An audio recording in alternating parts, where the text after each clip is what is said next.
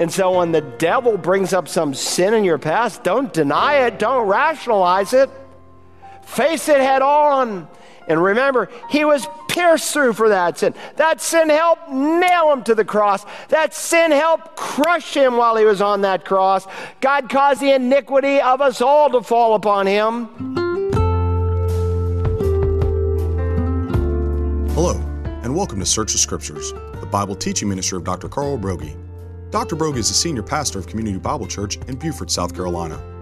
We are working on a study of the book of Jonah, and today Dr. Broggi continues his message on chapter 4.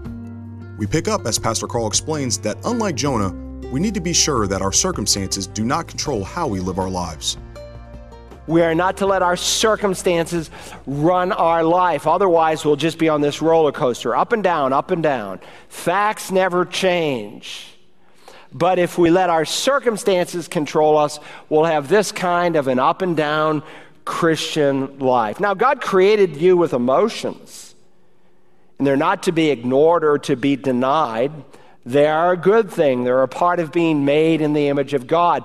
But God wants our emotions to be rooted and directed in the truth of Holy Scripture. There are people who look for an emotional high, maybe even on a drug, because it makes them feel good. There are people who go out and get drunk because it makes them feel good. There are people who are involved in sexual promiscuity because it makes them feel good.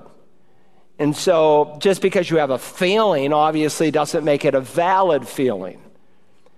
And so, whatever feelings that we may be experiencing, we need to bring them through the, the, the screen of Scripture.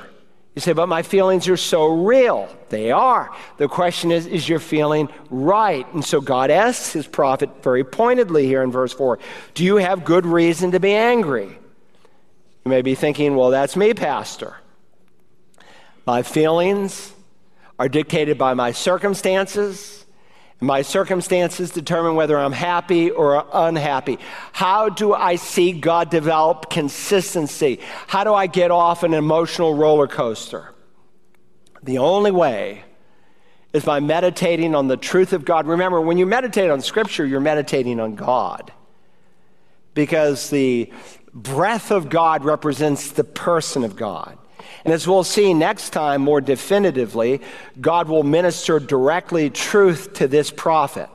But listen, you cannot walk under the influence of God the Holy Spirit consistency consistently unless you are walking under the influence of the Word of God. Now, we've already discussed this in this series of how important the Word of God was to the conversion of the Ninevites. But let's review that and go a little bit further. Hold your finger here and go to 1 Peter. If you're new to the Bible, the last book of the Bible is Revelation, and scan back a little bit. And right after Hebrews, you have three men, Peter, James, and John, though not in that order. It's James, Peter, and John. Remember the inner circle, Peter, James, and John? That's, that's how I remember those three clustered together. You do what you want, but remember, that's not the order. It's James, First and Second Peter, First, Second, and Third John. Then there's Jude, and then John writes another book, the Revelation. Okay, lay that aside. Go to First Peter chapter one, if you will. First Peter chapter one, and look, if you will, at verse twenty-one. Verse twenty-one. Please understand that the instrument that God uses to bring about the second birth is the Word of God. No one has ever been saved apart from hearing the truth of Holy Scripture. Even before the Scripture was canonized and written down on scrolls. It was still the Word of God revealed through visions and dreams and through various means and methods that was preached that resulted in the conversion of souls. And so Peter reminds us here in 1 Peter chapter 1 verse 21, for you've been born again not of seed which is perishable, but imperishable, that is through the living and enduring Word of God. So, just as a human birth requires two parents, even so in the second birth. So, on the one hand, the Bible teaches in John 3, Jesus taught you're born again by the Holy Spirit. On the other hand, the scripture teaches you're born again by the Word of God. So the Spirit of God uses the seed of the Word of God to bring about conversion. For you've been born again, not of seed which is perishable, that's your first birth but you were born again of imperishable seed through the living and enduring Word of God. And so, if you're not using God's seed, then you're not going to see the effects that God would want to minister through you. Why? Because faith comes from hearing and hearing by the Word of God. The Bible, the Scripture, the Word of God is the effective instrument that the Lord uses to convert people. It's called the sword of the Spirit. Now, if you sow God's seed consistently and faithfully, sooner or later, God is going to use you to bring someone directly into the kingdom of God. But sadly, today, Christians don't even use the seed. They use a lot of undefined metaphors. So a Christian will ask an unsaved person to accept Christ, to commit his life to Christ, to ask Jesus into his heart. Those things are never found in Scripture. None of those terms are found in Scripture. The Bible never tells us to accept Christ. In many people's minds, you accept him as a model, as an illustration, or commit your life to Christ. The Bible never once says to commit your life to Christ. And so, for some people, to commit your life to Christ is, again, to follow his example, it's to obey in certain realms. The Bible never says to invite Jesus into your heart. That's a rather new metaphor in the history of the church. Now, Christ coming into your heart, so to speak, we were in a, I hadn't thought about this in years, but we were in the DMV. The first service didn't get this. That's why the second service is better. We are in the DMV, and I was with my son Jameson. He was getting his license, and he said, Should I be a donor? You know, a donor, give, give her a donor, of, I mean, donor of my organs. I said, Well, what do you think, son? He said, Well, what if I give my heart? And if Jesus is in my heart, does that mean I won't be saved and we'll go to the next guy? anyway, so my, my, my, point is, is that the Bible never even says to invite Jesus into your heart. Christ coming into your heart, so to speak, is a byproduct of salvation, but it's not how you're saved. So we use all these undefined metaphors instead of using Scripture directly. God uses His Word to bring about conversion. And often he uses a servant like Philip who comes alongside the Ethiopian eunuch and he unfolds the word for him. So the Spirit of God uses the Word of God to bring about the second birth. And when you believe that and you're convinced of that, then you'll see there's no real power in your testimony. It might give you a platform to talk to people of Jesus, but people can't be saved by hearing your testimony. Faith comes from hearing, and hearing by the Word of God. And I've been on countless settings when I've been sharing the gospel with someone and it seems like they're inconclusive in their thinking, they're doubting in their heart. There's like a, a fog over their spiritual thinking. And I just keep reading scripture and reading scripture. Even at a meet the pastor, sometimes I can read the audience and I think this guy over here is not getting it. And I'll use a little more scripture and and it's like the veil is lifted. And the Spirit of God opens the mind. Well, God uses the Word of God not just for conversion, but for sanctification. Both are equally true. And so God is going to minister to Jonah through his word to get him off of this emotional roller coaster. And God wants to get us off of the same roller coaster. But just know the Word of God doesn't automatically grow in your heart so that you can get off of this up and down, inconsistent Christian life. So remember, that's true of the lost. Jesus said, Some lost people, though the seed is faithfully sown, they'll not respond because of issues of the heart. Parable of the sower, Mark 4, Matthew 13, so on. It's found in all three Gospels. The same is true in reference to sanctification for the believer. Look at the next verse. Remember, the chapter and verse divisions are artificial. So we read in chapter 2, verse 1 speaking to save people, therefore, putting aside all malice and all deceit and hypocrisy and envy and all slander well, let me just say the reason some Christians are not hungering for the Bible as they should, the reason they do not have a voracious attitude to study the scripture is because very often they're feeding on the wrong things. And so, first, we're told to get rid of certain things. The first on the list is malice. This just refers to wickedness in general, and it's typically bent on hurting someone else. And if you want to be stunted in your spiritual growth, then just seek revenge And I'll tell you, not only will it hurt you spiritually, it will hurt you physically. There are some people who have some serious physical problems because there's malice in their heart over what's happened to them, what someone else has done towards them, maybe what they think God should have done but God didn't do, and it worsens their physical condition. Now, that's not true of all physical problems, so don't go around being junior Holy Spirit here. But listen, it's one of the destructive traits of malice. And if you want to grow, you need to get rid of malice, but you also need to get rid of deceit, or you could render it guile. And it comes from a verb that means to catch with bait, dishonesty, trickery, in order to achieve one's purpose. So I ordered a product recently, and they said, You got it? We're going to bring it. A week goes by and it doesn't come. And I call them and, oh, it's been rescheduled. Well, we just had the fourth reschedule yesterday. We've got the product on hand.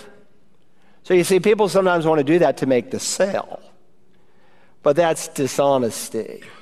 In addition, Peter mentions hypocrisy, hypokrisos. We uh, can hear our English word hypocrisy. It was used of Greek comedies of someone who played the part, and so they'd put on a happy mask or they'd put on a sad mask. A play actor was a hypocrite in the Greek tragedies. And of course, there are people who appear to be spiritual, but when they are guilty of malice or guile, they will try to hide it, and that typically produces the next trait here hypocrisy. And then he adds, notice, envy envy. Envy is when you begrudge the strengths or the advantages or the accomplishments or the abilities of another person. It might be some position they have, the things they possess, some spiritual gifts, some ministry, whatever it is that you are envious of. And when you see something that someone else really has and you want it, you begrudge them. And that, I tell you, will make you a spiritual pygmy. And it comes from a warped perspective of how God creates his church. We think that some positions in the assembly of the local church are to be coveted. You know, the pastor, he's the big shot, he's the most important person. And I'm just a nobody. There are no nobodies in the body of Christ. Every member is critical to the essential functioning of the body. Now, the verb here speaks of uh, envy, and we're to put it away. And finally, he adds, notice, slander. And slander is basically the verbal fruit of envy. The verb means to run down, and it's usually done when the person isn't around, or sometimes gossip is made. By the way, these are sins that are covering, covering over the evangelical church today and creating great harm. And if you want to stunt your growth, if you want to rob the power of Scripture to change you, so the sword of the Spirit, it's His sword. He takes it, but He can't take it if you're not filled, and you won't be filled if these things are true in your life.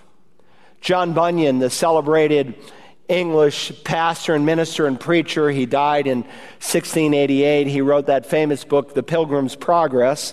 They say next to the Bible, it's the most uh, printed book in the history of man. And of course, people quote this of so many different speakers, but it originated with Bunyan.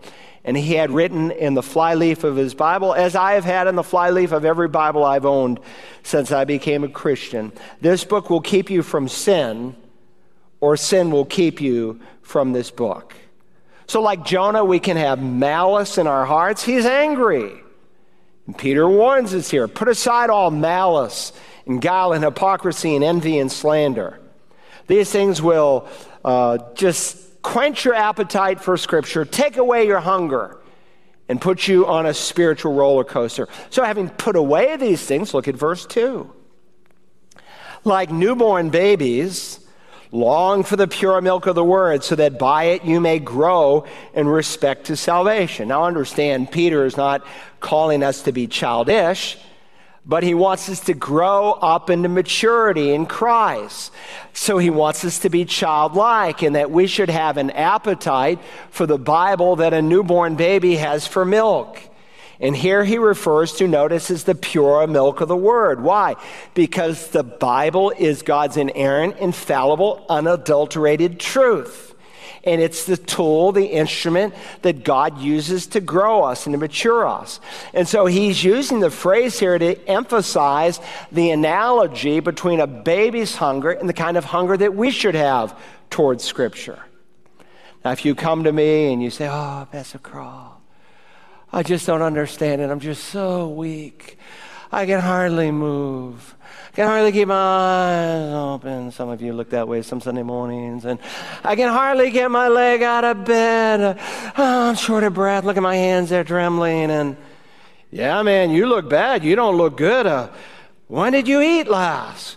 Well, I don't eat at all. Well, I'll take that back. I eat once a week. Would you preach? That's the only time I eat. Otherwise, I don't eat. What do you suppose is wrong with me, Dr. Broggi? I'll tell you what's wrong. You need to get a good meal under your belt.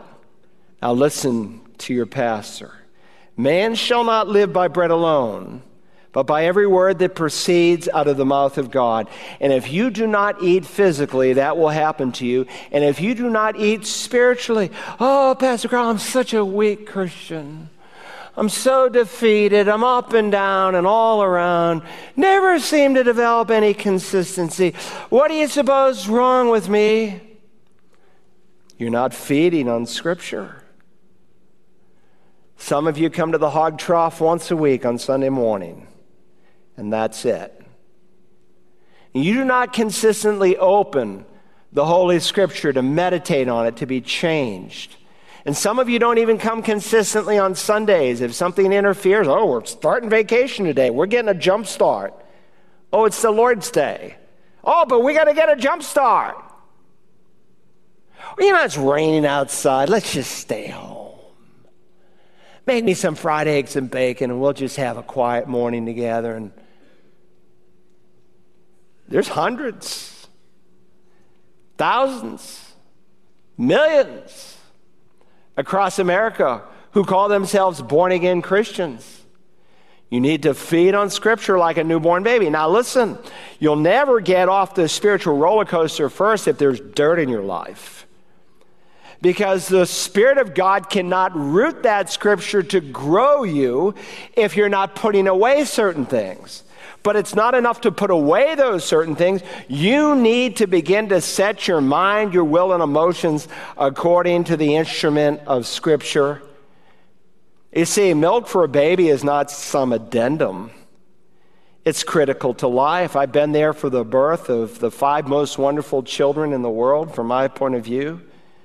They're magnificent children my grandchildren, well, you know, I don't believe in the Immaculate Conception of Mary, but I almost do for my grandchildren. You know, I mean, they're just, uh, they're nearly sinless. They're magnificent.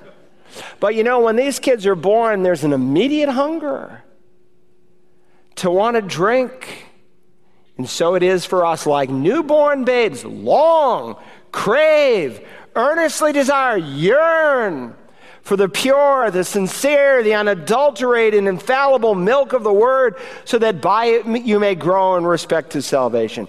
He's not using milk like the writer of the Hebrews is using it to compare it with meat, heavier truths. He's just saying that what a baby does, we need to do and understand, grow in respect to salvation. Never forget, salvation is a big word. He has just spoken of justification.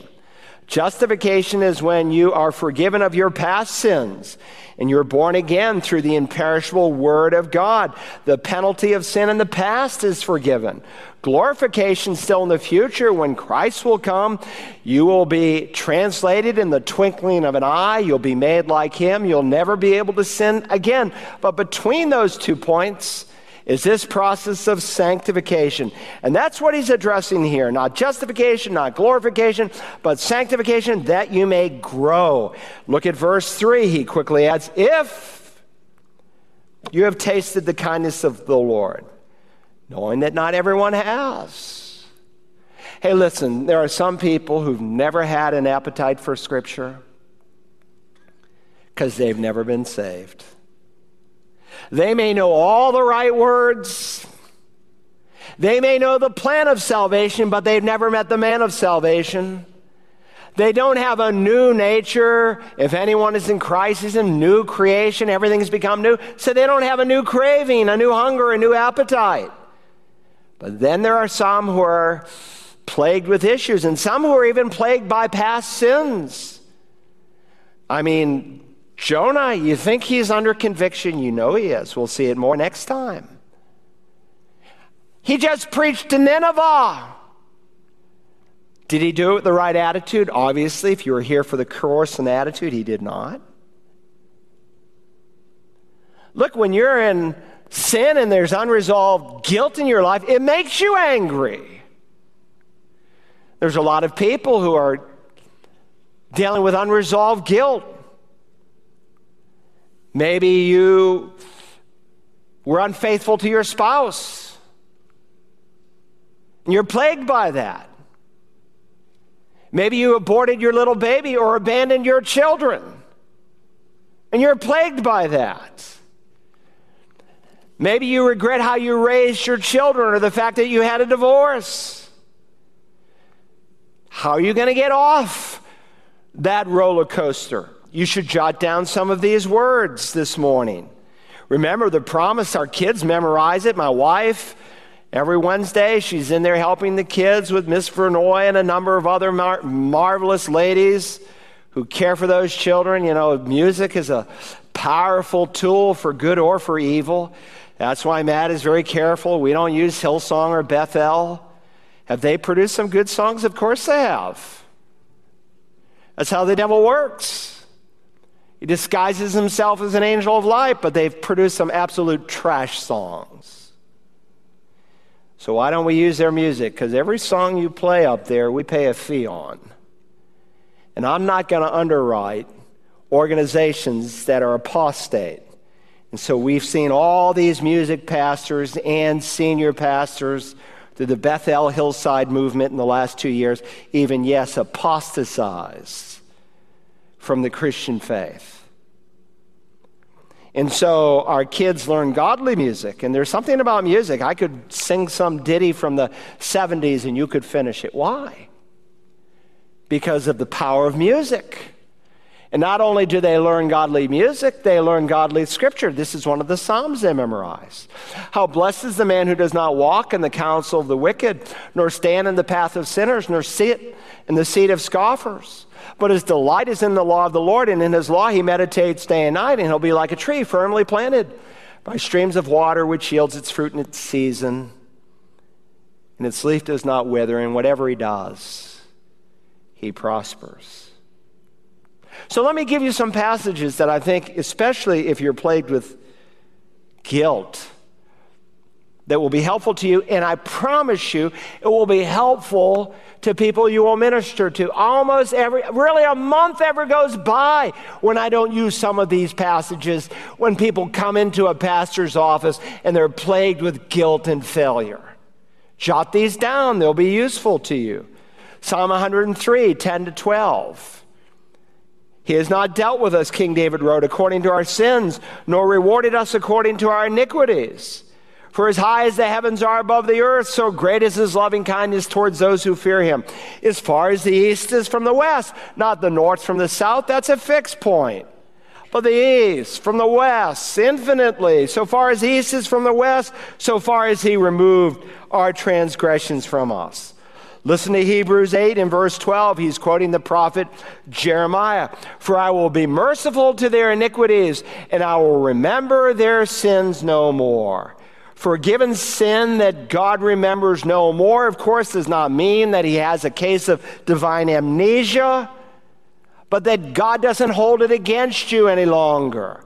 Listen to what Jesus said in Mark 3:28. Truly I say to you, all sins shall be given the sons of men, and whatever blasphemies they utter. Certainly, this is a verse every Christian should memorize, 1 John 1 9. If we confess our sins, he is faithful and righteous to forgive us of our sins and to cleanse us from all unrighteousness. Or jot down this verse, Isaiah 1, verse 18. Isaiah 1 18. Come now and let us reason together, says the Lord. Though your sins are as scarlet, they will be as white as snow. Though they are red like crimson, they will be like wool. Listen also to what Isaiah 43 25, God said there, I, even I, am the one who wipes out your transgressions for my own sake, and I will not remember your sins. And if you're still plagued by guilt, you should memorize and imprint Isaiah 53 5 and 6 on your soul. But, speaking of Messiah, he was pierced through for our transgressions, he was crushed for our iniquities. The chastening for our well being fell upon him, and by his scourging you are healed. All of us, like sheep, have gone astray. Each of us has turned to his own way, but the Lord has caused the iniquity of us all to fall on him. And so, when the devil brings up some sin in your past, don't deny it, don't rationalize it, face it head on. And remember, he was pierced through for that sin. That sin helped nail him to the cross. That sin helped crush him while he was on that cross. God caused the iniquity of us all to fall upon him. And so, if Jesus took the full wrath tetelestai, paid in full the punishment our sin deserves, why should we continue to punish ourselves? For that sin is what nailed him to the cross. And so there is no condemnation for those who are in Christ Jesus. But if you want to listen to the accuser of the brethren, because that's his ministry to you, that's one of his great titles, the accuser of the brethren. You have to choose. But if you can't counter those lies with truth, you'll be paralyzed by them. You shall know the truth, and the truth shall set you free. And so you will never get off of the emotional roller coaster unless you're able to bring those emotions under the authority of Holy Scripture. Now go back to the book of Jonah. Go back to Jonah. Jonah chapter 4. I want you to see how God is trying to help his prophet by ministering truth to him, especially first with the truth that he is sovereign over everything. One of the central lessons in the prophet Jonah is the sovereignty of God. We counter the lies of the devil with the truth of Scripture, and the truth is that God is sovereign over our lives. If you would like a copy of today's message in its entirety, go online to searchthescriptures.org. You can also order a CD or DVD copy by calling Search the Scriptures at 877 787 7478 and requesting program Jonah 009. Tomorrow, Pastor Carl's wife Audrey is in this time slot with her program for women, Mothering from the Heart. You can hear more of Audrey Broggi's messages on the Search Scriptures app found on the iTunes and Google Play Store. Also, please check out Audrey Broggi's podcast, Rare But Real, on Apple, Google, and Spotify podcast platforms. You can also listen to her podcast at searchthescriptures.org. When we return Monday, Dr. Broggi will conclude this message in the series on Jonah in chapter 4. Join us then as we continue to search the scriptures.